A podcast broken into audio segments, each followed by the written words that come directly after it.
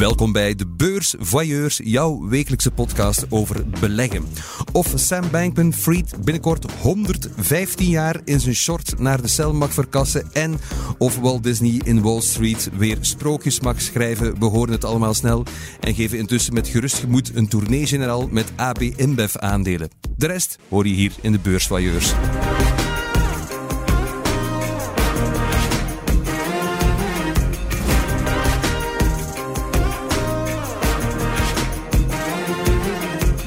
ben vandaag ook niet alleen, dat zou treurig zijn, maar in het gezelschap van Ellen Vermorgen van de Tijd en Gert Bakelands van De Belegger. Ellen en Gert, hartelijk welkom. Hey Thomas. Dag Thomas. En het zal u niet verrassen, maar we hebben dus een extra gast uitgenodigd. Een beetje het concept van de show, dus daar wijken we niet vanaf. Heel blij dat we vandaag oud sportjournalist en medeoprichter van de Memorial van Damme rond de tafel hebben. Dag Wilfried Meert. Dag Thomas. Hartelijk welkom. Wilfried, je ziet er echt goed uit alsof je een, een, een week in Granada hebt gezeten. Vier dagen. Wat is dat wel in Granada? Ik vind dat wij te weinig aandacht hebben voor die Spaanse steden in het binnenland. De mensen kennen, veel mensen kennen Spanje van de Costas. Dat is de jaarlijkse vakantie, de tweejaarlijkse vakantie. Maar die steden in het binnenland, Sevilla, Granada, Cordoba, die zijn zo onverrompelend mooi. Trekken daar nooit veel tijd voor uit. Ik heb dat nu eens gedaan. Vier dagen, echt uh, Granada afgestapt. Ja. Uh, van s morgens tot s avonds en ach, magische ontdekkingen gedaan. Ik kan het iedereen alleen maar aanraden. Ja, u ziet er vandaar dan ook ontzettend uh, gezond en fit en, en gebruind uit. Maar hoe gaat het met u? Ben je nog altijd betrokken bij de Memorial van Dammen ook? Absoluut, ja. Ik ben nog altijd uh, voorzitter, zoals men dat noemt. En uh, een beetje coach van de, de nieuwe generatie. Hè. Dus ja. staan er meer zo op het voorplan. Dat hoeft ook niet meer. 40 jaar is genoeg. Maar ik had een goede opvolger gevonden, Cedric van Brantegem. Ja, hè? Toen hij echt goed ingewerkt was, werd hij door het Olympisch Comité weggeplukt. Ja, zo gaat dat dan, hè? Alle werk erin gestoken, dan is hij... dus uh, Kim Gevaert nu uh, meeting director. Dus, ja, ook niet verkeerd natuurlijk, hè? Ik denk een goede keuze. Fantastisch. Maar goed, moet, we staan er te weinig bij stil. Toch een, nog altijd een van de grootste atletiekmeetings ter wereld. In 1977 opgericht. Hoe, hoe is die precies ooit ontstaan? Ter nagedachtenis van Ivo van Damme, uiteraard. Kort samengevat, als, als dat kan. Ivo, uh, toen hij nog liep en uh, ja, in volle carrière was, uh, was regelmatig eens aan het klagen over het feit dat er in ons land geen grote atletiekmeeting was. Mm-hmm. Als hij dus met de internationale top wou clashen, moest hij naar het buitenland. Scandinavië, Zurich, toen Keulen, noem maar op. En hij was altijd aan het zeggen van, ja, jij je werkt bij het laatste nieuws en jullie zijn altijd bezig met wieren, met voetbal. toen was er nog geen Champions League in die tijd, maar dat waren paastoernooien, pinkstertoernooien, voetbal, die jullie pareneren. Maar je doet nooit, nooit wat ook voor mijn sport. Ja. Had ik Ivo gezegd van, kijk Ivo, als je in Montreal uh, op de Olympische Spelen goed presteert, gaan we wel iets doen uh, voor jullie, gaan we werk van maken. En oké, okay. dat werd gezegd, maar we zaten dan in Rome voor de Europabeker en Ivo had eruit weer gewonnen. En met journalisten samen. En Ivo passeerde met een paar andere atleten. En uh, hij zegt, herinner u je belofte, hè? Ja. ja, Ivo. En die begint tegen de collega's erover te praten. En dan hebben wij eigenlijk uh, in het najaar van dat jaar, dat was dus uh, 75, hebben wij gezegd, we gaan een comité oprichten. we hebben dat toen, een beetje banaal, vrienden van de Belgische atletiek genoemd. Ja, maar wel toepasselijk natuurlijk. Ja, journalisten bij van uh, het laatste nieuws, van ik, uh, Les dat toen nog bestond, uh, RTBF Radio, Daniel Mortierzaliger, die chef sport was van, uh, van de toen nog BRT, noemde dat toen nog. Waarmee Roger Moens, ex-atleet, die het ons aan verlaten heeft, was hij voor Interpol uh, gaan werken is. Vast wat, we hebben een comité gemaakt en we hebben toen gezegd van oké, we gaan er werk van maken. En dan, iedereen weet dat nog, waarschijnlijk hoop ik. In 76 wint Ivo twee medailles in uh, Montreal, twee keer zilver kwam terug, grote hero op Zaventem als hij, als hij landde. En dan zijn wij in oktober van dat jaar samengekomen in een restaurant op de Emile Jacques Merlin, die nog altijd bestaat in Brussel en die toen zo'n beetje de Fleet Street van, van Londen, van Brussel was, want daar was het Lasse Nieuws, het Nieuwsblad, de Standaard, de Pourquoi de Libre Belgique. Die waren allemaal gevestigd op die straat, met als vaste cafés, als vaste restaurants. In het beste restaurant, Rotisserie d'Alsace, dat helaas niet meer bestaat, samengekomen, statuten geschreven. Een van die mensen, van, de man van Lesport, was eigenlijk advocaat, was een, eh, een correspondent van Lesport. Die heeft die statuten dan geperfectioneerd. En we zijn uit elkaar gegaan met als taak. Januari zijn we weer terug. Januari 77. En iedereen komt met een paar ideeën voor een naam voor die atletiekmeeting. Mm Gaan we dat domweg noemen internationale meeting van Brussel, meeting internationaal de Bruxelles, want bij ons moet je alles vertalen. Ja. Kom met originele ideeën af.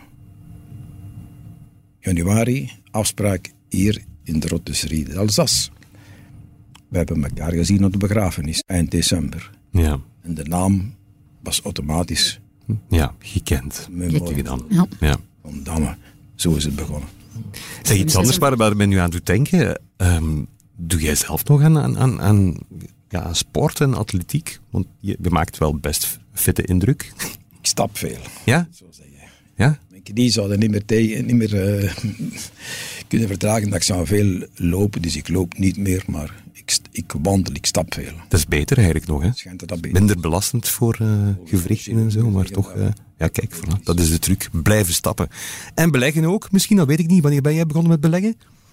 Ik ben begonnen met beleggen ongeveer 20 jaar geleden, 2003.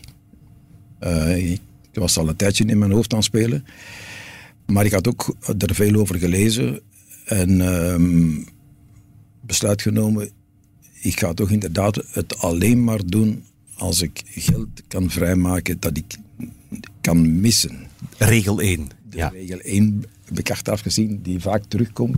Zeg, in 2003, dat was net op het dieptepunt toen. Hè? Van de... Dat was een mooi instapjaar, denk ik. echt uh, goed gedaan. Instapjaar, maar ja, dat was toevallig natuurlijk, die time. maar um, ik dacht toen van, nu is ons huis afbetaald. Nu kunnen we beginnen risico, aanhalingstekens, nemen.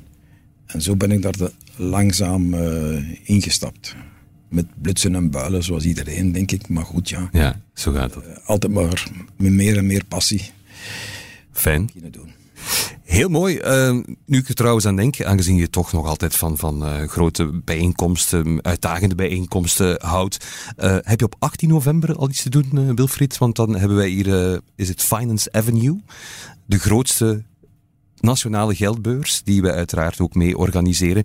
En dan doen we een live uitzending onstage daar met de beursvailleurs. En dat moest ik nog even zeggen. Juist, ja, het zit zo dat als je uh, naar ons komt die dag, uh, iedereen die daar naartoe komt, je kan inschrijven om uitgenodigd te worden, ook als centrale gast in de beursvailleurs, in onze podcast, dus in de studio.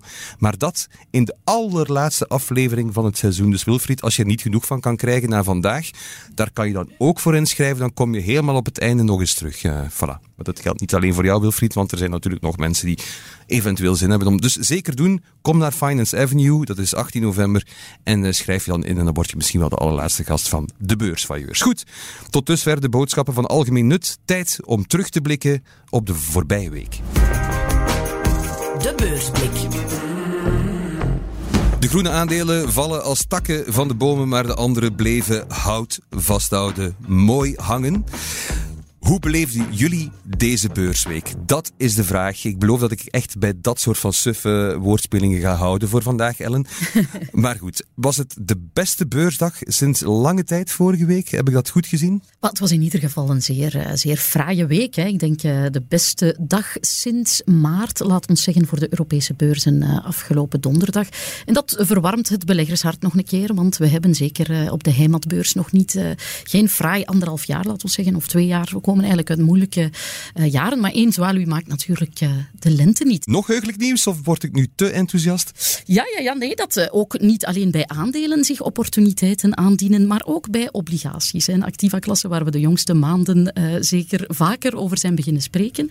En wat zien we nu? UCB gaat aankloppen bij de spaarder. Hè. Ze gaan een obligatielening uitgeven aan een netto-coupon van 3,3% hoger dan de referentie die we vaak nemen, zijn de staatsbonnen. Je weet nog, die uh, ja, Fonkel-staatsbon die 22 miljard euro in het laadje heeft uh, gekregen. UCB doet daar een, een tikje bovenop, uh, eh, 3,3% en start die uitgifte donderdag. Ze zal lopen tot maandag, maar het kan goed zijn dat het vroeger afgesloten wordt. Wat in mijn ogen zeer reëel is met toch ja, de aantrekkelijke coupon die ze, die ze bieden. Ja. UCB, dat is de Belgische pharma, hè? Helemaal juist, ja.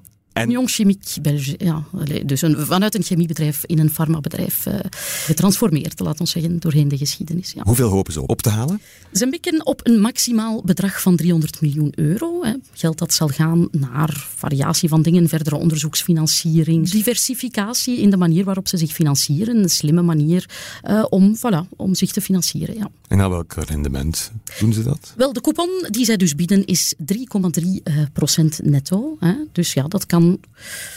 concurreren, uh, zeker met de staatsbond die we hebben gehad. En kan ook voor beleggers, ja, want het is natuurlijk, je moet kijken, het is een bedrijf met een heel lange staat van dienst. Hè. We hebben wel coupons gezien in het recente verleden die hoger lagen. Fastnet heeft recent nog een, een obligatie aan de particuliere belegger aan 6% um, in de markt gezet. Maar ja, dan moet je je wel uh, vergewissen. Fastnet, een bedrijf in volle groei, um, waar je, ja, die heel veel investeringen moet doen. UCB is dan toch van een andere uh, kredietwaardigheid, laat me zeggen. Hè. Ze geven die obligatie op zes jaar uit. De kans dat UCB, een klepper als UCB, binnen de zes jaar uh, failliet zou zijn of niet meer in staat zou zijn om zijn schulden terug te betalen, lijkt mij quasi niet heel. Dus voilà, een, uh, een ja, veilige uh, haven lijkt ja. mij. Ja. Maar dan nog, ze hebben geld nodig. Ze willen investeren in de toekomst, dat vooral. Ze, ja, dat vooral. Ja, ze hebben een beetje met de beurskoers wat pech gehad. Hè. Je kan je dan afvragen, die netto-coupon van 3,3 procent, kan je die ook met het aandeel behalen? Hè? Dat vraag ik me dan altijd af. Is het aandeel dan op dit moment minder interessant dan, het, dan de obligatie? Ze hebben een heel beloftevol product Bimzelix tegen psoriasis onder andere. Maar zij hebben uh, van de FDA onlangs een zeer strenge bijsluiter gekregen. FDA zegt, um, ja, er moet gewaarschuwd worden voor mogelijk uh, psychosomatische bijverschijnselen, voor mogelijk uh, depressieve gevoelens als patiënten dat middel gebruiken. En er zijn een aantal rivaliserende middelen in de markt die die bijsluiter niet hebben. En dat heeft een beetje UCB een pad in de korf gezet, laten we zeggen, of een beetje in de stok in de wielen gestoken. Dat zij nu met die strenge bijsluiter zitten, terwijl er alternatieve geneesmiddelen op de markt zijn die uh, dat niet hebben. En dat was een beetje een deceptie of een teleurstelling voor uh, de beleggers in het aandeel UCB. Hè. Hmm. Altijd de verwachting, eens die Bimzelix die Amerikaanse uh, goedkeuring krijgt, gaat dat de koers echt uh, voor doen opveren. Het was een beetje het tegendeel. Dus voilà, nu met die obligatie uh, een kans om misschien op een andere manier uh, aan UCB blootgesteld. Hoe zit, hoe zit het met de kosten als je voor obligaties gaat? Ja. Dus je betaalt 101,875 ja. en dan zetten ze een bruto coupon van 5,20. Netto was het 3,3. Dat is een gigantisch ja. verschil. Onze thesis is altijd van zet dat op 100 procent. Ja. Geef even goed die, die kosten, voorzie dat voor die banken, die moeten ook beloond worden. Oké, okay, dat is normaal. Maar nu, op deze manier, als je aan 101,875 zet, ja, dan moet je die heel, heel hoge coupon van 5,2 bruto geven om dan nog netto 3,3 te komen. Mm. Maar wij als beleggers als spaarders, beleggers, wij betalen wel 30% roerende voorheffing op die 5,20. Wie wordt er beter van? Niet de belegger, niet de banken, niet UCB, vadertje staat. Dat moet ja. je toch niet doen, hè? Nee, nee, laat die uitgifteprijs gewoon op 100% staan. Ja, ja. ja, het is een beetje, ze doen het allemaal. Hè. Tegenwoordig heb je altijd die uitgifteprijs 101,875%. Ja, om om optisch een hogere coupon. Ja, ik vind het ook. Ik ben het volstrekt met je eens, Gert. Want ik vind dat een beetje misleiding om toch die bruto coupon er aantrekkelijker te laten uitzien. Zet dat gewoon op 100 en dan is het voor iedereen helder. Ja. ja. Nu, als belegger, het, het, rendement is wel gegarandeerd. Dus 3,3, dat, dat, dat kan je op in, uh, in de zak. Ja. Okay. Coupures. Coupures 1000, vanaf 1000, ja. Wilfried, jij hebt het aandeel in, in je portefeuille zitten. Ja. Maar uh, ik heb het zien zeggen dus, om na allemaal dachten, oh, de glorieuze intrede op de Amerikaanse markt, eindelijk. En het kreeg, het kreeg klop, omwille van wat u vertelde, op de bijsluiter. Nu vraag ik mij af, uh, hoe gaat hun verkoopteam, verkoopsteam in de US daarop moeten inspelen? Want Ze gaan geen cadeaus krijgen van de Novartische van deze wereld, die daar ook al met voorsprong op die markt zitten. En die niet gaan nalaten van te wijzen op de bijsluiter. Van Wim Zelix, ja, klopt. Ja. Nee, dat is waar. Natuurlijk, zij hebben een trackrecord, een bewezen trackrecord, dat ze die markt goed kennen. Ze zijn niet aan hun proefstuk toe. Ik denk dat ze daar met een heel sterke executie zitten en dat misschien wel. En Wim Zelix had wel um, het potentieel om echt het best in class te worden. Dus als ze dat toch nog uitgespeeld krijgen in hun marketing, dat ze kunnen zeggen, hey, Novartis heeft dan wel die Cosentix en AbbVie heeft daar uh, Skirizi, dat andere middel. Ons middel blijft op die en die en die parameters best in class. En want ja, psychosomatische klachten, ja, het kan een beetje van alles zijn. Hè. Iedereen kan misschien wel eens met uh, donkere gedachten. Allee, misschien kan je daar in de marketing ja, een klein beetje uh, omheen werken. Laat ons hopen, zij blijven toch echt op die groei van Bimzelix mikken. En je ziet ook dat de insiders erin geloven. Zij hebben bijgekocht. Hè. De mensen, dus de, de familie Dumonceau bijvoorbeeld, die achter UCB zit, heeft van die koersdaling uh, geprofiteerd om UCB te kopen. En dat is altijd een mooie indicatie dat ja. zij er absoluut in geloven. Oké. Okay. Gert, wat heb jij mee voor ons vandaag? Goh, het, klinkt misschien heel saai, de rentes. Hè. We hebben het zo vaak over rentes, maar ik wil toch iets over die lange termijn rente, maar heel kort. Ja? Maar dan toch vooral iets zeggen over die korte termijn rente. En dat heeft dan betrekking tot het spaarboekje, moet je maar zeggen. Dus ja. dat zijn de twee zaken die ik wil behandelen. Oké, okay, vertel. Wel ja, die lange termijnrente, hè, uh, toch wel forse daling, spectaculair in de Verenigde Staten. Ja, toch wel tegen die 5% aangeleund, die 10-jaarse rente. En dan op twee weken tijd naar 4,5%. Maar dat is spectaculair. Hè? Natuurlijk, als je dat ziet op, de, op een grafiek van de jongste jaren, dan valt dat nogal mee, die daling. Maar een half procent, een, een half procentpunt op twee weken, dat, dat is enorm. En dat heeft natuurlijk gezorgd dat, dat, dat de beurzen zuurstof kregen, dat men, men risk-on-modus eh, kwam en, en dat men eigenlijk terug gaan, gaan kopen is. Hè. Dus men, men verwacht die, ja, die, die pivots, zoals men ook zegt. Hè. Dus pivots. andere visie van centrale bankiers om niet langer die rente te verhogen, maar misschien zelfs die andere richting uit te kijken. En nu zitten we eigenlijk in een, in een vreemde fase. Voor de meeste mensen kan dat vreemd klingen. Dat slecht macro-economisch nieuws positief nieuws wordt voor de beurzen. Slecht banenrapport, uh, oei, misschien dan toch gevaar op recessie. Dat drukt dan die rente. En wat dan bijgevolg uh, positief is voor die beurzen. Natuurlijk, dat is een tijdelijk fenomeen. Er gaat ook een, een, als we naar een recessie komen, in Europa bijna quasi zeker, Duitsland sowieso. Maar stel dan ook in de Verenigde Staten, of toch minstens een groeivertraging, of, of ja, uh, er ergens mee flirt, dan, ja, dan wordt slecht nieuws. Misschien ook slecht nieuws voor de beurzen als het doorcijpelt tot, tot het cijfermateriaal van de bedrijven. Mm Want een recessie, uh, minder vraag, minder winstmarges, dus lagere omzet bij kleinere winstmarges, dat heeft een enorm, of kan een enorm effect op, op de winsten natuurlijk. Maar goed, uh, daar zitten we nog niet. Uh, dat, dat, is allemaal speculatie. Maar... Voor, voorzichtig, hoera, maar het, het kan mogelijk niet te gek lang duren. Oh, ik, als, als belegger moet je optimist zijn en, ja. en, je moet vooral de kansen zien. En, en uh, het klinkt heel raar, maar uh, ik, ik, hoor Wilfried zeggen van, van 2003 uh, belegt hij. Ah, wel, sinds de eeuwwisseling, ik heb eigenlijk nog maar twee fases gezien op de beurs die echt, echt uitgesproken koopkansen waren. En dat was eind 2002, begin 2003. En dan, laten we zeggen, eind 2008, begin 2009. Dat echt goedkoop, nog veel goedkoper worden. Gaat dat nu ook het geval zijn? Uh, die kans is misschien heel klein. Hè. We moeten nu al waakzaam zijn en zoeken naar kansen en dit en dat. Maar Anderzijds, heel wat indexen, die noteren misschien nog maar 10% onder, onder hun topniveau. Dus ik, ik, ik wil nog niet te optimistisch klinken, ook nog niet. Dus mm ik wil wel beleggen, ik wil kijken naar bepaalde bedrijven die inderdaad al ondergewaardeerd zijn. Maar ik wil zeker ook nog een, een pak cash opzij hebben liggen, voor in het geval dat die recessie zijn intrede doet en impact heeft, of vooral dan uh, recessiegevoelige aandelen. Maar goed, terug naar de, de, rente, de lange termijn rente, daar hebben we het over gehad. Maar je wil er nog iets aan toevoegen? Ja, die korte termijn rente. En ik wil het zeker niet meer hebben over centrale bankiers, maar toch regelmatige aankondigingen van banken dat ze de rente op het spaarboekje, de spaarrekening gaan verhogen. Uh, ze willen waarschijnlijk de perceptie creëren dat er toch wel wat gebeurt, dat dat ook de gewone spaarder hè, uh, mee mag profiteren van, van die stijgende rentes, dus ook op de korte termijn.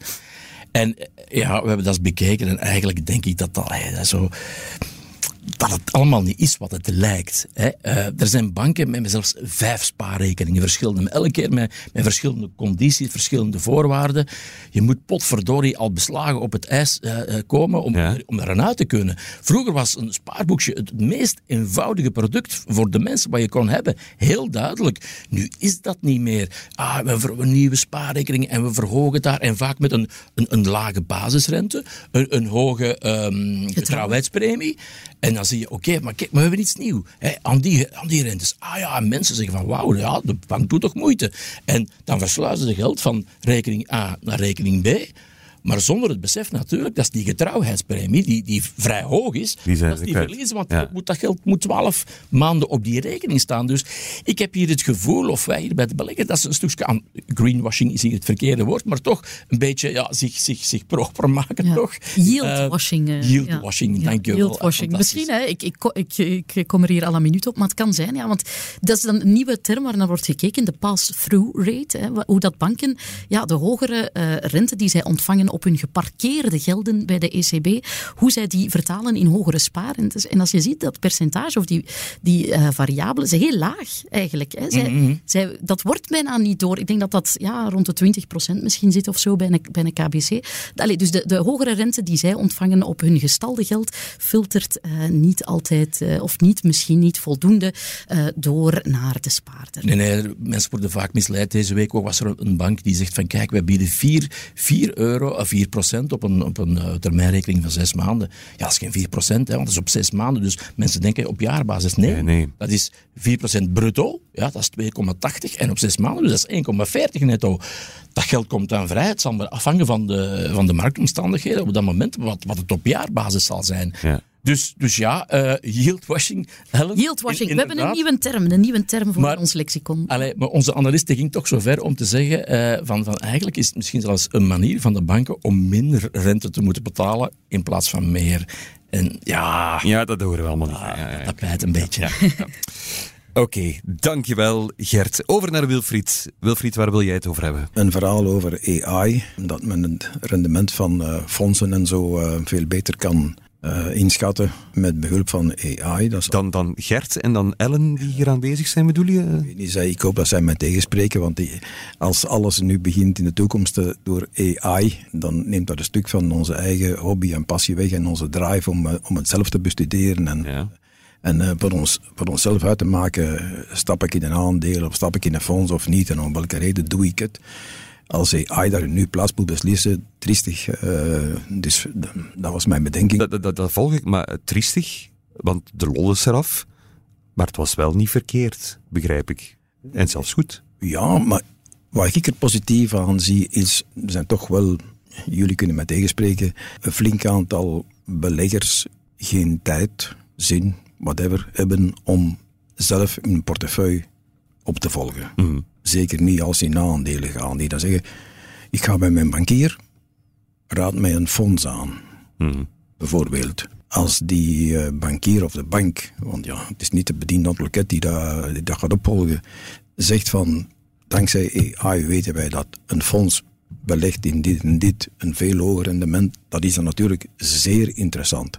Maar ik, weiger mee te stappen in het verhaal dat we in de toekomst nog alleen dankzij AI slimme beslissingen gaan kunnen nemen. Mhm. Dat kan helpen en dat zal wel helpen. Maar er moet nog heel veel, denk ik, uh, ja. verbeterd en gecorrigeerd worden voordat het echt uh, effectief gaat kunnen zijn. Nou, ik ben het volstrekt met jou eens, Wilfried. Ik vind het een tweesnijdend zwaard. Het voordeel kan er zijn voor de retailbelegger in informatiebundeling. Hè. Als je alle jaarverslagen van al je beleggingen moet gaan lezen, ja, dan zijn je een heel jaar bezig misschien. Dus als je dat kan uitbesteden aan een ja, ja een bot, hè, laat ons zeggen, een AI-bot. Je kan vragen, uh, welk van mijn beleggingen heeft het meeste zonnepanelen? die kunnen dat filteren uit de jaarverslagen en jou dat in een seconde zeggen, zonder dat jij dat moet gaan opsnorren. En dat kan misschien net een gelijk speelveld creëren tussen de grote jongens die dat al kunnen via hun voordeel dat zij hebben uh, in al hun systemen, IT-systemen enzovoort. Ja. Kan een voordeel zijn, maar inderdaad, ik volg jou ook van... Allee, het is nog niet up to par ook niet. Hè. Als je nu aan ChatGPT zou gaan vragen wat is de beste bank, beste bankaandeel in Amerika, is de kans misschien groot dat hij gaat zeggen Silicon Valley Bank. Hè? De bank die op de fles is gegaan, die uh, met overheidsgeld gered is moeten worden. Waarom? Ja, de, hun info stopt in 2021. Dus ja, wat heb je daar dan aan? Ja, de, de beurs is evolutief. Hè.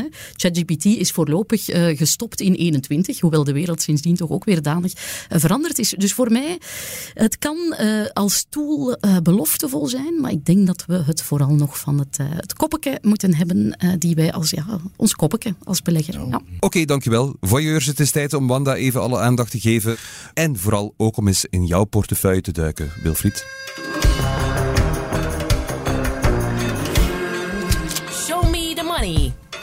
Had je al eens uh, van uh, Wanda Buffett gehoord? Onze vragencomputer hier bij de tijd? Nee, ik ken alleen uh, het Chinese Wanda.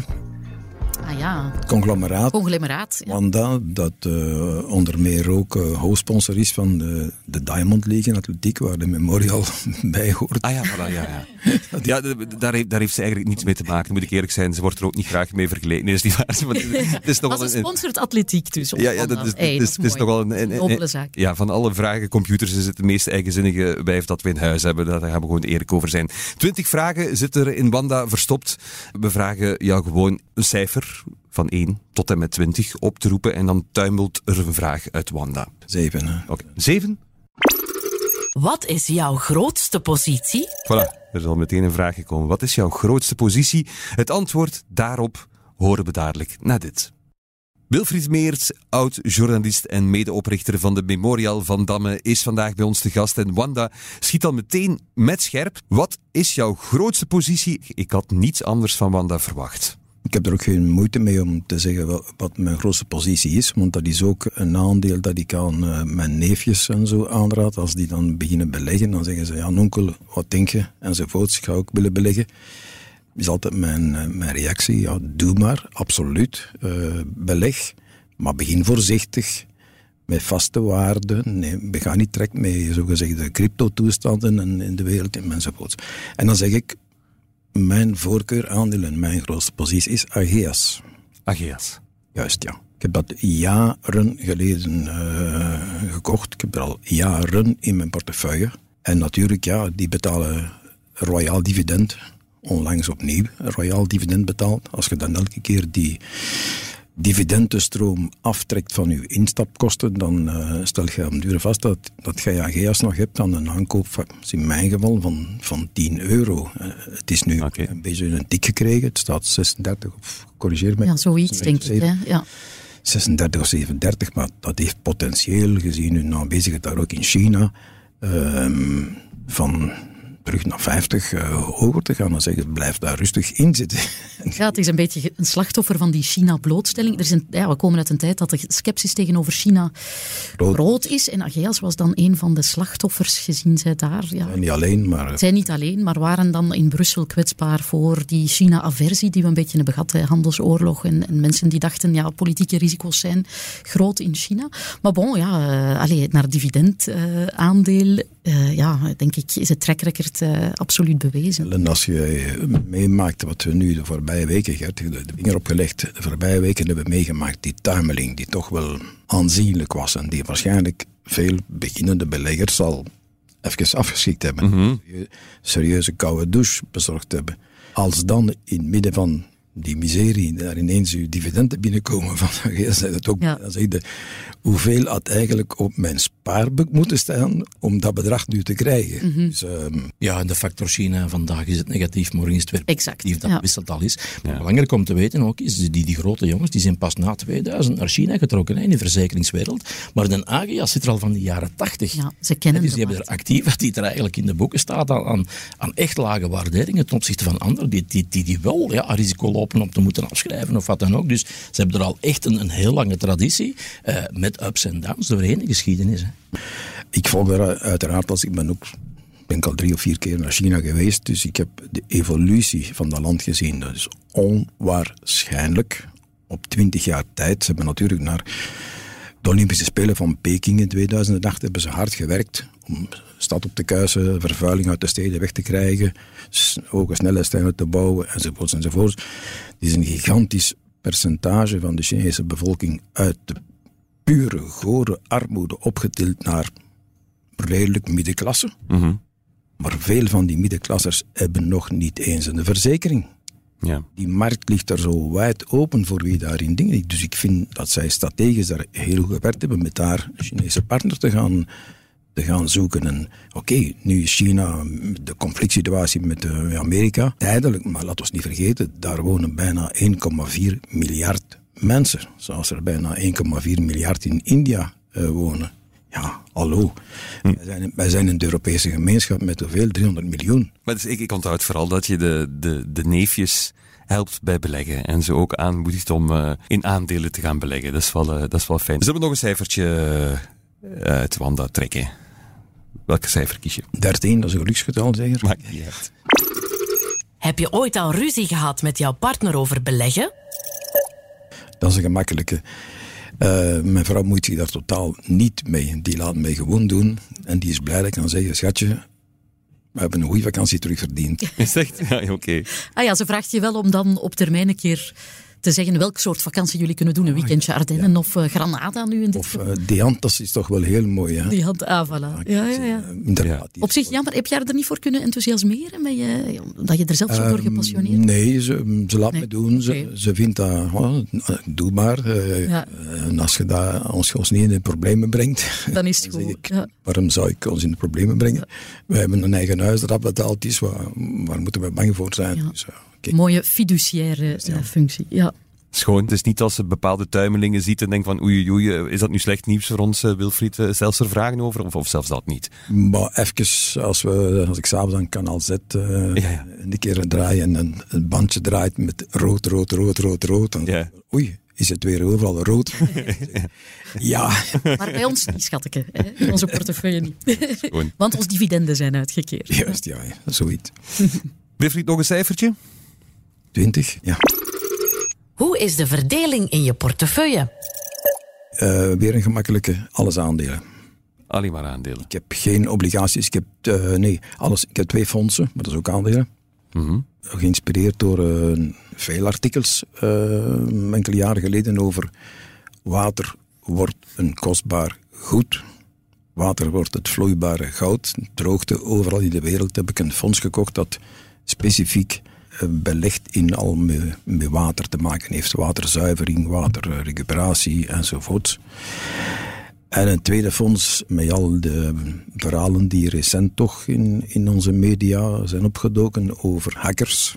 Dat is uh, een fonds dat zich specifiek uh, concentreert op uh, cybersecurity. Ja. Denk ik dat ook, gezien wat er aan het gebeuren is met de phishing en ja. hacking, dat daar ook, dat ook een goede veilige. Ja, en het toegenomen wantrouwen tussen overheden enzovoort. Dat is een thema dat, Alles, uh, dat Russen, steeds belangrijker wordt. Hacken. Spionage. Ja. En waar we waarschijnlijk de, de halve maart maar over te horen krijgen van oh nee, ze hebben niks meegenomen, ze hebben niks kunnen vinden. Ja. ja. We en krijgen hier alleen maar gouden tips van een grijze vos bij de beursvailleurs. Waarvoor veel dank, uh, Wilfried. Allee, nog een cijfertje, laat maar komen hoor. Ja. Tesla of Porsche? Tesla. Oké. Okay. Omdat je gelooft in, in, elektrische wagens en de fossiele als een aflopend verhaal ziet? Of, of? Uiteraard, iedereen ziet dat dus. Hè. Dus ze zijn het totaal aan het ontmoedigen en het andere aan het aanmoedigen. Als ik zie dat de Chinezen al, uh, dat daar al werkelijk uh, al dat elektrisch is. Uh, nu al de jonge Chinezen die, die geld hebben in een eerste wagen kopen, kopen al een automatische elektrische wagen. Uiteraard meer de BYD's en de NIO's en zo van deze beeld en de talloze andere. Maar Tesla zit daar ook toch stevig aan, aan de grond. heeft daar zijn eigen, zijn eigen fabriek, een megafabriek trouwens. Als je nu ziet wat ze in Duitsland daar neergepoot hebben, dat ze nu aan zeggen van hm, we gaan een wagen lanceren van 23.000 euro. Mm -hmm. Waar ze al de ander pijn mee gaan doen, want die, die zitten nu al aan de prijs te knippen. de, de Mercedes, de BMW's, de Stellantis groep, omdat Tesla al keer opnieuw en waar heb je spijt van dat je gemist hebt? Tesla. Omdat ik het vond ineens, ik had, je moet ook cash hebben op een zeker moment. Ik had geen cash en ik zeg, het is zo fel aan het stijgen, zal ik het wel kopen? Ik heb dat niet, niet gekocht. Het is een beetje gecorrigeerd, heb ik nog gewacht, maar eigenlijk heeft zo'n dominante positie. Het zal stilaan in ieders portefeuille mogen, denk ik. En andere autoliefhebbers zijn dan wat op de klassieke spelers gaan inzetten die ook elektrificeren. Maar de jongste tijd is dat dan een beetje uit die koersen gegaan. Hè? Je ziet dat klassieke autobouwers uh, wel wat klappen hebben gekregen, behalve BMW. Zij, zij slagen daar kennelijk in om uh, marktaandeel in die EV uh, eh, te winnen. En zij hadden deze week resultaten die zeer sterk waren. Dus zij kunnen daar vanuit, de klassieke, vanuit het klassieke landschap toch een beetje zich manifesteren manifesteren. om maar te zeggen. Um... Ja, Wel, ik denk dat Tesla wel wat voordelen heeft. Als je nu recent ziet, eh, die, die onderhandeling met vakbonden en zo, dan gaat het om een Stellantis, dan gaat het om een Ford, dan gaat het om een General Motors. Maar het gaat niet over Tesla. Hè. Dus ze hebben dan echt een, een grote kostenvoordeel ten opzichte van de andere gevestigde waarden. Maar toch heb ik één probleem eigenlijk met, met Tesla en dat is het volgende. Enkele jaren geleden zo van, ja, Tesla en, en wauw, en dat is het van het. En het is toch altijd het van het, veronderstel ik. Maar ik, ik vrees zo een beetje dat, dat, dat het, het, het aura verliest van zo de exclusiviteit en van wauw, als je ziet dat ze hun prijzen laten zakken. Ik bedoel, als ik een dure wagen heb gekocht, vorig jaar en nu kost die 10.000 dollar minder, en ik overdrijf waarschijnlijk, dan voel ik mij betot als klant. Ik dacht eerder dat je ging zeggen, uh, omdat de CEO van dat bedrijf soms wat totale onzin uitkraamt ook, uh, eerder dan het heeft zijn zijn, zijn, zijn franje wat verloren. Oh, nee, nee, exclusiviteit. Ik op de man willen spelen. Ik denk alle respect voor, uh, voor Elon. Ja, natuurlijk, maar die, die kan soms bij momenten nog wel lelijk uithalen, toch? Maar, maar als je, ja, dus, dus allee, het heeft niet meer, allee, zoals je zegt van Porsche, dan, dan weet je, dan zit je echt in het upper segment. En in, allee, wat, wat je dan vereenzelvigt ja. met hoge marges. Maar Tesla gaat ook naar, naar, naar lagere segmenten. Goed, dat is de volumemarkt. Maar dan toch, ja, zelfs met die, die, die hogere geprijsde wa wagens in, uh, in prijs laten dalen. Ik zou als klant niet tevreden zijn. En ik vrees dat het daar zo wat het, ja, het exclusieve aura verliest. Ja, iets waar je als belegging ja, baat bij hebt. We hebben Ferrari ook recent gehad, enkele dagen geleden met cijfers. Ik denk dezelfde dag als BMW. Ja, dat was ook uh, ja, schitterend. Hè. Daarmee kan je met die hoge marges die je op die luxe bolides neemt, kan je je differentiëren. Je ziet dat Tesla de omgekeerde beweging maakt en van ja, de disruptor en het high-end naar het, het, eh, de elektrische Volkswagen van het volk. Ja. De kosten zal gaan voor wie, wie die exclusiviteit ja, omarmt. Belegger en hoort dat doorgaans niet zo graag. Ja, het is te veel voor Dat er meer voor de volumes dan voor de marges wordt gewerkt, is iets wat een belegger doorgaans niet zo fraai eh, fijn in de oren klinkt. Dus ik geef me eigenlijk maar Porsche Holding, de holding boven Porsche eigenlijk, zodat je eigenlijk Porsche en Volkswagen en Audi en Lamborghini, wat is het allemaal eigenlijk, koopt, maar, maar dan met een pakkorting, en hmm. wat op zich al laag gewaardeerd is, dus dubbele, dubbele korting, bah, daar ben ik niet vies van. Ja. Daar ben ik het wel mee eens. Als de keuze is Porsche Holding, dat is een groot verschil. De Porsche Holding. Want uiteindelijk, um, Porsche Ferrari, het blijft toch maar een zeer smal percentage van de bevolking die, die zich zo'n wagen kan aanschaffen. Ja, tuurlijk. Ja. Dus als uh, men mondiaal uh, gaat pushen om uh, rij elektrisch gaat volume sowieso rendement opleveren. Ja, ja ik, ik, volg totaal uw redenering, Gert. Wie in het begin zo'n dure Tesla gekocht heeft en daarmee kon uitpakken in zijn, zijn werk, in zijn, in zijn omgeving, dat aura is, is er dan af aan het gaan. Maar dat wordt dan vervangen door de duizenden die zeggen van, kan ook een Tesla kopen nu, zie. Aribo, nog eentje. Nog één cijfertje, Wilfried? Ik heb tijd, uh, ik weet niet. Ah, dat is goed, dat is goed. Uh, kies maar. Ik weet niet, uh, zes. Op welk verkocht aandeel heb je het meeste winst gemaakt? Ah. Ja, wel, uh, ik weet het. nee, nee, maar dit, ik weet het niet, maar ik weet het. is soms rare vragen van. De jongeren onder ons gaan het niet meer weten, denk ik. Vasco Data Security. Vasco Data Security. Gert, jij kent dat nog. Ik niet. Allee, ik ken het van, want die hebben een vestiging, denk ik, aan de uh, Brusselse rand. Als je langs Jette rijdt, dan zie je dat. Het noteert nog Ellen, maar onder een andere naam. Aha, zeg een keer. De fameuze Belgische ja. uitvinders van de Digipass. Och, ja. Toen wij onze bankkaart in ja. Digipass ja, overgekocht door een Amerikaans bedrijf. En dat noemt nu OneSpan, of hoe noemt dat nu? OneSpan. Oké, Vasco Data, OneSpan. Hoeveel winst heb je erop gemaakt? Ik had een artikel gelezen daarover. Uh, interview met die, ik weet zijn naam niet meer, de CEO, de man die het bedrijf had opgericht. En ja, dat begon toen. Iedereen kreeg zo'n digipas uh, van zijn bank. Dus ik zeg, ja, hallo, die, die zijn alleen op de markt. Dus ik ben daarin gestapt. Dat stond heel laag. dat is... Ik heb gezegd, ja, je moet toch winst nemen. Ik ben niet iemand die snel verkoopt. Ik ben meer zo'n buy-and-hold uh, type. Mm -hmm. Heb ik gezegd, ja, nu pak ik winst, want uh, dat is hier een, een, dikke reis naar Azië verdiend. Uh, dus en, uh, nadien kreeg ik een correctie, waarom weet ik ook niet. Terug ingestapt, weer verkocht. Ik heb drie keer... Maar, er, er, telkens op het goede moment is het, uh, is het overgekocht. Winespan uh, is het dan. Ja, en dan heb je nog die mooie premie uh, opgesteken. Juist. Ja. ja. Okay. De bron die bleef geven, dat is mooi. Ja, wel, ja, soms moet je geluk hebben. Als je dat nu zegt, Vasco Data, zeg je, welk aandeel is dat? We ja, te laat. Niet meer, maar... ja. Dankjewel Wilfried. Uh, merci om zo eerlijk in je portefeuille te laten duiken door Wanda. Weliswaar erg fijn. Veel van geleerd ook. Het is tijd om nu met z'n allen samen een luisteraar te helpen.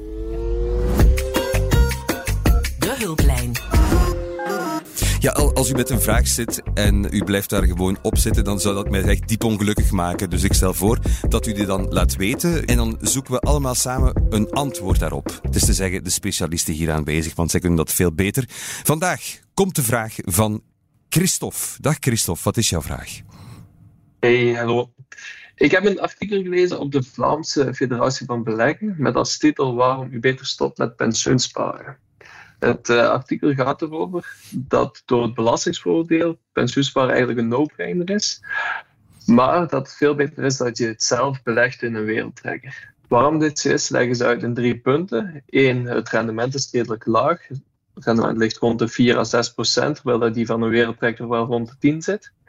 De kosten zijn redelijk hoog. Je hebt instapkosten en ook lopende kosten. En punt 3, op je 60ste verjaardag betaal je nog een eindbelasting van 8%. De conclusie van het artikel is eigenlijk dat ondanks dat je 30% belastingsvoordeel hebt, dat je eigenlijk al langs zeven, na zeven jaar zelf een groter vermogen hebt opgebouwd. Mijn vraag hier is, klopt dit en waarom wordt dan pensioensparen zo gepromoot? En een beetje misleidend, eigenlijk bijna gepromoot, zou ik durven zeggen. Goeie vraag, Christophe. Wel, ja. Ik gooi het in de groep en ik kijk naar Ellen, naar Gert, naar Wilfried? Ja, mijn eerste reactie is um, dat het een beetje appelen met peer. Ik vind het moreel niet altijd de eerlijkste vergelijking om een pensioenfonds en een aandelentrekker in dezelfde weegschaal te leggen. Hè. Pensioenfondsen zijn doorgaans gemengde fondsen. ETF's zijn doorgaans ja, de S&P koop je of een wereldindex. Voor mij niet altijd eerlijk om die twee in de balans te leggen, omdat ik denk dat voor een grote groep van de bevolking ja, is het misschien um, ja, niet voelt zich misschien niet altijd geroepen om actief uh, ja, of, ETF's te beleggen. Ik vind dat pensioenfondsen zeker hun waarde hebben in de markt. Um, en dat, dat niet altijd, dat ze misschien ten onrechte af en toe onder vuur worden genomen. Ook al kan je misschien door het zelf in handen te nemen, soms in sommige jaren, hè, want jij spreekt van 10% Christophe, dat vind ik al een heel, heel uh, ambitieuze uh, doelstelling. Hè. Ik denk dat dat gerust iets conservatiever mag zijn. Um, ik denk, ja, voor mij is het appelen en peren en is het niet helemaal eerlijk om de pensioenfondsen fondsen dan maar allemaal uh, in het verdomhoekje te zwieren. Um, ook al ja, kan je een pleidooi voeren van kan je het niet beter zelf, zeker als je jong bent, hè, zoals jij hoor ik aan je stem, dat je, ja, dat je heft in eigen handen wil nemen en zeggen, uh, ja, laat dat fiscaal voordeel maar voor wat het is. En ik ga het zelf wel doen via uh, trekkers. Valt iets voor te zeggen, maar is voor mij niet voor de hele brede bevolking, laat ons zeggen. Dus dat is een beetje mijn commentaar die ik zou geven en waarmee ik dus ja, pensioenfondsen zeker niet wil, wil afschieten. Belangrijk is, denk ik, om te weten wat er onder de motorkap zit van zo'n pensioenfonds. Sommige van die heel dynamische fondsen zitten in aandelen waar je het misschien niet verwacht en waar je graag wil weten hè, als je erin zit. Dus uh, ja, je kan dat opvragen op de website van, van de bank waar je dat fonds koopt. Dus weten uh, wat er in je pensioenfonds zit, lijkt me een belangrijke. Um, maar ja, voilà, om ze echt lineair één op één te vergelijken, vind ik een beetje intellectueel oneerlijk af en toe. Zonder daarmee onze VFB-collega's uh, een verwijt mm te dienen. Hè. Maar uh, je begrijpt misschien wat ik wil zeggen. Gert, uh, heb jij, ik zie je knikken. Ja, nee, ik, ik, ik ben niet zo happig op fondsen. Uh, maar wat pensioenspaarfondsen betreft, voor de brede bevolking, eigenlijk mensen, dat is het eerste wat je moet doen. het gaat over een beperkt bedrag, hè. 990 euro per jaar. Dat is niet veel, wat is dat, 85 euro per maand. Dus je kan dat doen. En uw verhaal van die ETF's daarnaast. Dus het is een en-en verhaal. Uh, ten tweede, die pensioenspaarfondsen, veel, veel mensen doen dat inderdaad in schijfjes elke maand. Uh, waar heel veel mensen op afschrikken, is die volatiliteit op de beurzen. Als het daalt, hebben ze schrik. Uh, is het fors gestegen, dan worden ze enthousiast. Dus verkeerd momentum beleggen dan. Hè. Maar hier gewoon elke maand een stukje. je koopt ook wanneer het laag staat. En dat maakt dat het rendement uiteindelijk toch wel meer dan behoorlijk is. En dat fiscaal voordeel hè, van die 30%. Potverdorie, de staat geeft al niet veel, ze pakken veel. Uh, laat ons dat toch maar nemen. En zeker als je, als je 55, hè, zeker voor je 55 nog zeker starten, mocht dat niet het geval zijn. Want inderdaad, als je op pensioen gaat, je moet minstens 10, 10 jaar een contract hebben lopen voor dat uh, te kunnen aftrekken, geloof ik. Of uh, het fiscaal voordeel te hebben. Um, ja, dan wordt die 30%, het laatste jaar is 30% netto. Hè. Het, het voorlaatste jaar ongeveer een 27%. Enfin, noem maar op. Um, ik, ik, zou het niet laten liggen. Maar het is, uh, ik, begrijp uw redenering. Uh, het is veel toffer om ook zelf nog eens te beleggen. Maar het is een en-en-verhaal. En dat dat deel met trekkers is, daar kan ik inkomen. Alhoewel ik dan weer, uh, Wilfried, een, een, een stokpikker ben. Of zie je dat anders? Nee, ik, ik volg uw redenering uh, totaal. Ik zou Christophe willen aanraden. Ik heb zelf ook uh, pensioensparen gedaan. Uh, een voordeel ook, Christophe, van pensioensparen. Je hoeft het niet op te nemen als je met pensioen gaat. Jij kunt dat gewoon als appeltje achter de dorst, achter de rug houden. wat ik bijvoorbeeld doe. Ik heb mijn, mijn pensioenfonds nog altijd niet opgevraagd. En dat schommelt een beetje. Ja, nu, dat gaat met de beurs wel mee, maar uh, ik weet in, uh, als ik ooit, ik weet niet wat, problemen moest hebben, fysiek, ik heb cashgeld nodig, gebeld naar je bank en je verkoopt het totaal of, of een stuk. Mm. met de beurs is het toch wel de trekkers. Dat rendement uh, waar Christophe van spreekt, dat is toch een rendement waar iedereen van droomt, maar dat toch niet zo iedereen maar zal, zal te pakken krijgen, denk ik 10%. Christophe, wat denk je? Uh, ben je wat overmoedig als het over uh, het gebruik van uh, trekkers gaat? Ik, ik lees gewoon wat op de website staat. Staat die 10% was zelf nog conservatief. Op de website staat zelf nog iets meer. De website van? Maar wat, van, de, van de VFP. Oh, dat um, lijkt me ja, maar, heel bout, heel uh, gedurfd. Ja, ja, inderdaad. Natuurlijk, het is ook de federatie van beleggen, natuurlijk. Ja. Um, maar wat ik leer eigenlijk van jullie is ook dat het een best een en-en verhaal is. Ja, absoluut, ja. Absoluut. En van, van, na uw 60ste leeftijd, ja, alles is al belast ervoor aan 8% inderdaad. Maar nadien wordt niet belast. Dus zeker vanaf die leeftijd. En daar ben je nog, nog lang niet, hoor ik, hè, met, met uw jonge frisse stem. Hoe oud ben je, Christophe? 31. Ah, kijk, voilà. voilà. Maar vanaf die leeftijd wordt het zeker interessant. Maar dan moet je wel vroeger starten, omdat uw contract minstens 10 jaar moet lopen. Ja. Christophe, wat ga je doen? En voor het en-en-verhaal? Ik ga er nog eens over nadenken. Oké. Okay. Als je tussentijd nog vragen hebt, je weet ons te vinden. Oké? Okay? Ja, dankjewel.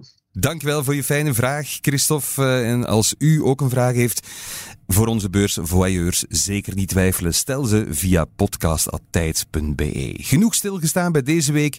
Tijd om vooruit te blikken naar volgende week. De blik vooruit oneindig zelfs als het over onze beursvoyeurs gaat. Zover kijken, ze hebben gisteren al gezien wat er eigenlijk in de verre toekomst nog te gebeuren staat. Maar bon, vooral benieuwd eigenlijk uh, naar volgende week. Laten we daarmee beginnen. Ellen, Waar kijk yes. jij naar uit? Thomas, ja, de grote cijferstroom ligt achter ons. En ik denk ja, dat we nu ons met z'n allen verheugen op wat jij daarnet al zo mooi hebt aangekondigd. Namelijk onze grote Jamboree, ons groot treffen, het beleggerstreffen, de grootste geldbeurs van het land. Finance Avenue op 18 november. Ja, dus zeer welkom daar. We zullen daar met de beursvailleurs mooi vertegenwoordigd zijn. En Gert, we gaan daar samen ook uh, ja, lezers uh, helpen met hun beslommeringen, vragen die zij kunnen hebben. Live. wij daar uh, live. live beantwoorden en een keer kennis maken. Dat is mijn grote droom, want we zitten hier voor een blinde muur. We kennen jullie uh, nog niet allemaal, de vraagstellers wel, maar ik hoop met jullie een keer, uh, met de luisteraars, een keer uh, van gedachten te wisselen. Dat lijkt me een heel fijn vooruitzicht. Gert, ik durf bijna te vermoeden dat je ongeveer naar hetzelfde uitkijkt. Ja, de voorbereidingen zijn bezig, alle tijd uh, daarin wordt opgesloten. Nu, ik specifiek ik doe ook iets met, met jongeren, dus uh, de jonge gasten, zo, de tieners zijn ook welkom, maar de, de frisse twintigers en zo, mm kom af. Van, ik heb ook iets voor jongeren, door jongeren, jongeren die hun favoriete aandeel komen pitchen en het publiek mag dan stemmen en zo. Dus okay. is ook een jobbeurs, ja, onze Finance Avenue, waar we bedrijven proberen te koppelen met, met ja, jong afgestudeerden. Hè. Dus, dus heel interessant. Wow. Um, dus, en inderdaad, Dellen, ik heb, we hebben een date. Hè. Het zal wel zijn, Gert. Eindelijk. Ik wacht er al jaren op en eindelijk heb ik jou voor een date kunnen strikken. Yes. Dit is een podcast, maar echt waar. Zie ze blinken. mogen we er nog iets van weten? Wat die, moet, ik de, moet ik de zaal verlaten? Of? Uh, nee, we hebben een chambre séparée. Uh, ah. Zeg, in de separé? Oké. Misschien toch ook vernoemen, want dat wordt alles vergeten. Uh, maandag daarop start de beursrally. Ja. En daar ben je ook enorm bij betrokken, Helen. Uh, jawel, dit jaar um, doe ik het wat in gedeelde uh, lust en last met een aantal collega's. Maar ja, het is de mooiste uh, beurswedstrijd van het land, vind ik. Het is een korte termijn, maar het is de ideale manier om de beurs te besnuffelen, mocht je dat nog niet doen. En met een fictief bedrag, dat is altijd fijn, want je eigen centen worden niet geriskeerd. Dus ja, je kan zoiets wat contraire strategieën uittesten met een fictieve portefeuille, dat vind ik. Dat is wel een dingetje hier, hè? dat is wel belangrijk. Daar wordt wel heel hard naar gekeken. Naar Zeker, want we hebben ook een politie. Ja. Hoe goed. Het zal wel zijn, Thomas. Ik reken ook op jou om deel te nemen. Echt waar? Ja, maar ja, ja. allemaal niet genoeg verstand van Ellen. Dat ja, dat, dat, ja. Wilfried, waar kijk jij naar uit de komende tijd? Ik kijk uit naar uh, ehm, 13 en 14 september. Jullie zijn daar uh, bij deze ook uh, van harte op uitgenodigd, mocht interesse zijn. Dan is de Memorial van Damme aan uh, editie 48 al toen. Wauw. Ah, maar je staat aan een jubileum al. Maak er niet jonger op, maar zwart.